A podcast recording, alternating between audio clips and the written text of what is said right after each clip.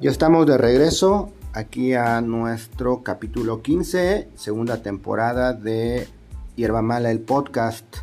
Esta emisión es patrocinada por Mezcal Coraje, el único mezcal 100% izucarense, el mezcal con agallas, el mezcal con valor. Paul, este, hablemos de la sesión del viernes 15 de junio, una sesión extraordinaria la número 27.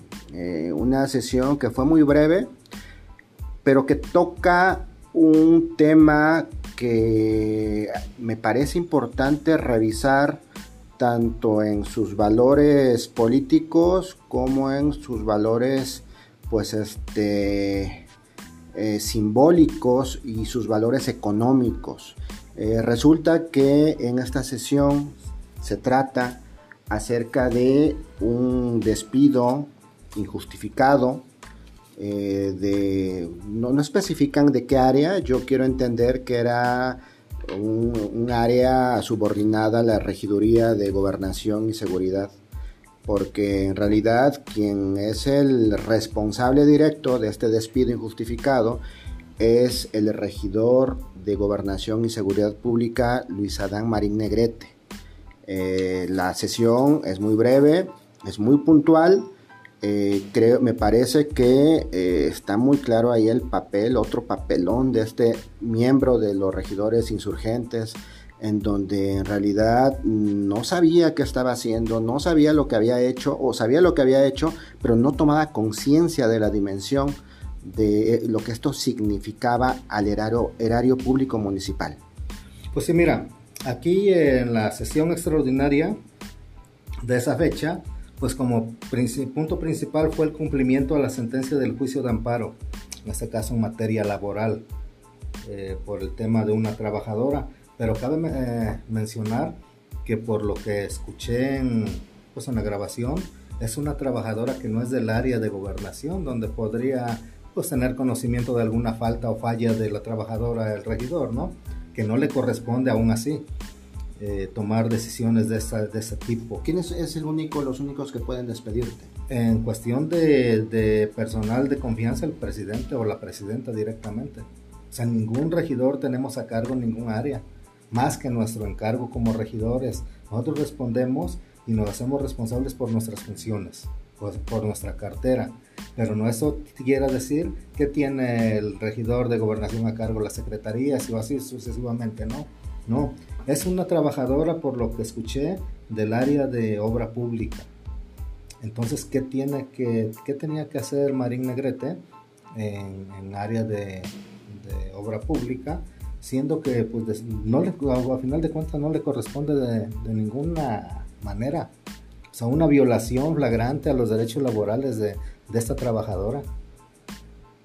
Paul, en los antecedentes recientes acerca de este tipo de actitudes, este tipo de, de abusos por parte del gobierno municipal, que son históricos, obviamente tienen que ver con un desconocimiento de las leyes laborales y sobre todo en una precarización del trabajo para usos o fines prácticos que tengan que ver con pues presionar al trabajador para pues que éste conserve su, empleo y pero al mismo tiempo se haga uso de él como trabajador pues para fines políticos del gobierno en turno.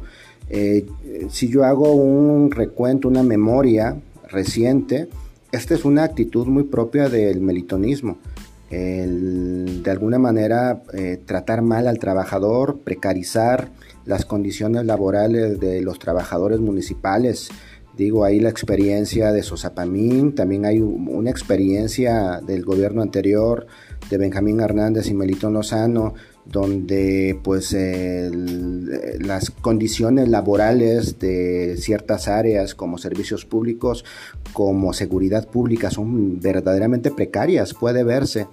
En, pues, en, pues en las condiciones en las cuales trabajan, laboran los miembros de estas áreas.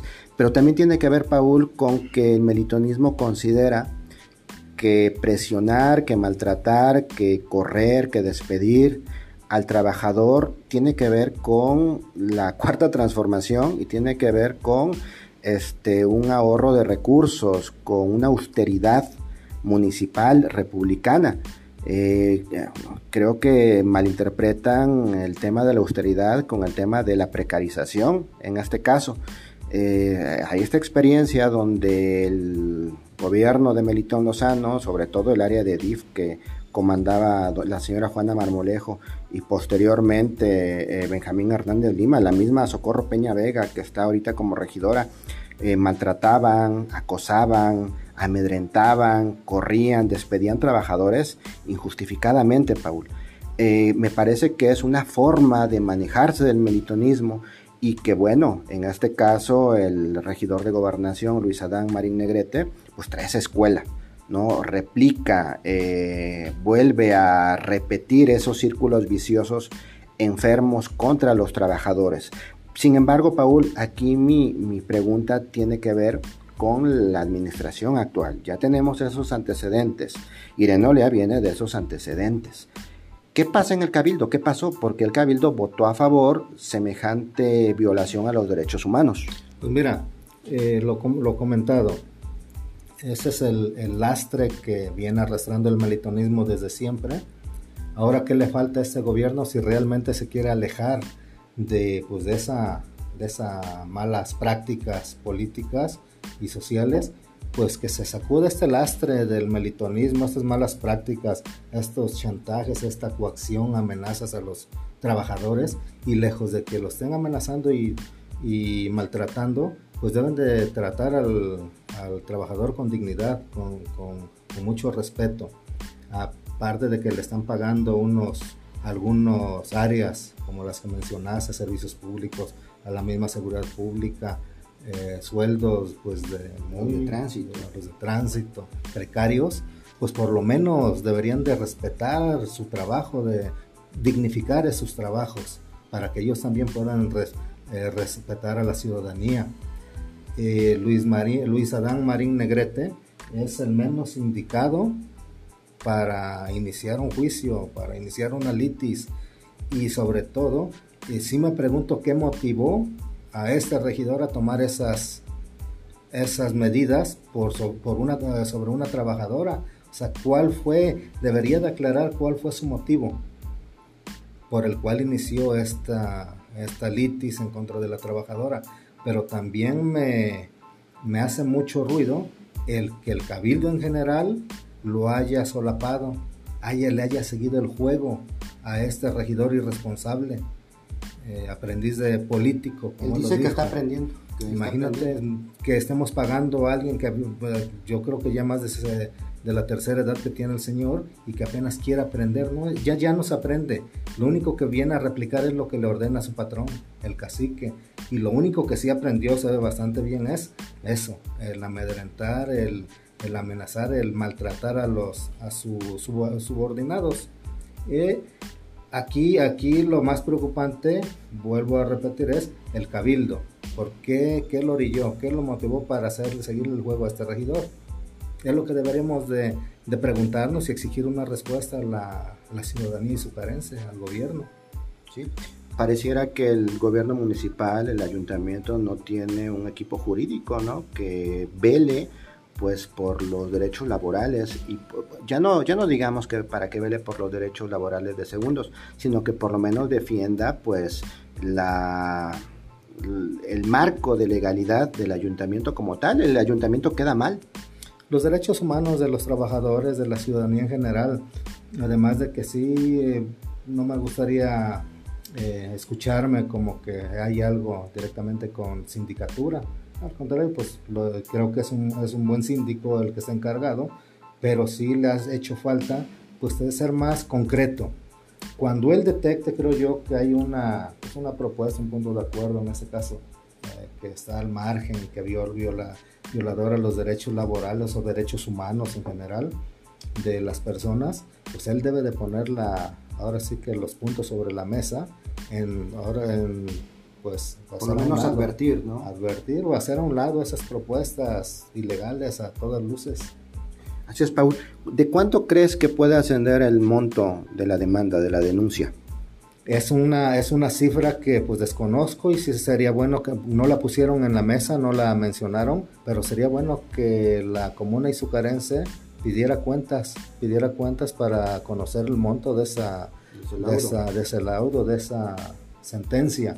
¿Por qué? Porque creo yo que no es nada, nada no es una poca cosa. ¿eh? La boca es medida del trabajador. La boca es medida del trabajador, pero peor aún si, si también demandó por daño moral y todo eso, que todo eso conlleva una demanda, o pudiera incluir, pues sería bueno que nos aclararan, que nos dieran a conocer a la comuna izucarense de cuánto asciende la resolución judicial, la cual está obligada a pagar pues ya no el ayuntamiento solamente, sino que el pueblo y su carencia, eh, que lo den a, que lo den a exponer, pero sí también, pues que cómo está dispuesto a, responder el, regidor Luis Adán Marín Negrete ante esto, ante este error que dice haber eh, cometido. Y del que está aprendiendo. Y del que está aprendiendo, exactamente.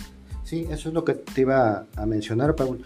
Cuando Luis Adán Marín Negrete toma la palabra casi al final del cabildo, él menciona que no se va a justificar y yo no sé si por cinismo o por ignorancia lo expresa, que él se hacía responsable, se hacía cargo de, de este error y que se ponía a disposición. Yo creo que ponerse a disposición tiene muchos significados en este caso como ciudadano, ponerse a disposición para mí sería la presentación de su renuncia al cabildo, al gobierno municipal.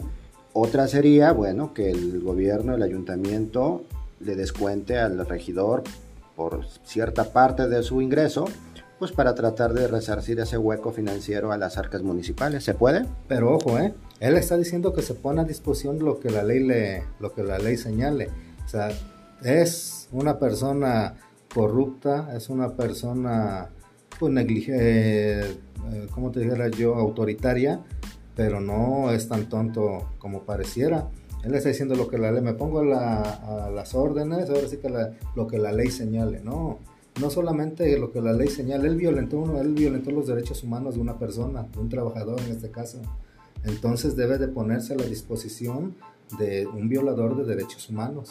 ahí ya, ahí ya son otras, otro, enmarca otro, otro delito, ¿no? Pero aquí el caso es de lo moral, o sea, que no lo conoce, no tiene moral esta persona en decir, me pongo a disposición. Bueno, si está poniendo a disposición, que se le obligue a pagar él la sentencia, lo que se le tenga que pagar, lo que se le tenga que pagar a la trabajadora, que lo pague con su sueldo. Así es, Paul. Esto fue lo que sucedió en la sesión extraordinaria el viernes 15, en la sesión número 20, séptima, la número 27. Este, no sé si tengas algún otro comentario al respecto. Sí, sí me gustaría agregar de que tengamos mucho cuidado porque ya demostró este regidor de gobernación que es un violador de los derechos humanos, de los derechos fundamentales de las personas, entonces tener mucho cuidado y todo, todo tipo de, pues que la ciudadanía detecte que está siendo perjudicada en su quehacer diario, pues denunciarlo, porque ya, se, ya no, ahora sí que estamos dándonos cuenta, pues que este señor no tiene escrúpulos morales. Es un regidor de gobernación. De gobernación, imagínate. El papel que está haciendo alguien que debe de cuidar, de velar por la gobernanza en el municipio. Violador de derechos humanos de las garantías fundamentales que una persona debe de, gozar. Pues sí, lo dejamos esto, Paula, la opinión pública, la discusión pública y como bien mencionas, eh, estar eh, vigilantes, estar a la expectativa de todo este tipo de prácticas, de situaciones que se dan al día, en el día a día y que muchas de las veces lo dejamos pasar, ¿no? El hecho de que alguien te detenga en la calle y te eh, viole tus derechos de tránsito, el hecho de que por medio de bots empiecen a atacar a nuestro, nuestro podcast en Facebook, el hecho de que eh, al hacer la, práctica diaria de nuestros derechos humanos, alguien se siente con más autoridad, con más derechos que tú y quiera coartarte pues esta libertad que nos da la constitución y nos da el vivir en un país libre y soberano como México. Paul, te agradezco mucho tus comentarios, tu análisis en este capítulo de Hierba Mal el podcast. Este, pues nos estamos platicando, nos estamos escuchando en la siguiente emisión. Un saludo a toda la audiencia. Muy buenos días. Así es, un saludo a todos, muy buenos días, muy buenas tardes, dependiendo de a qué hora nos escuchen, a qué hora nos sintonicen. Recuerden que estamos por Facebook, estamos también en la plataforma de Spotify y en varias plataformas, casi todas las plataformas que tengan eh, sintonía directa con podcast, como Google Podcast, como iPod Podcast, eh, como Radio Public entre otras. Este episodio, el número 15 de la segunda temporada, fue patrocinado por Mezcal Coraje, el mezcal y su carencia, el mezcal con agallas. Nos estamos escuchando en nuestro próximo capítulo de Hierba Mala, el podcast. Y un saludo tanto a nuestros seguidores como a nuestros haters. Hasta luego.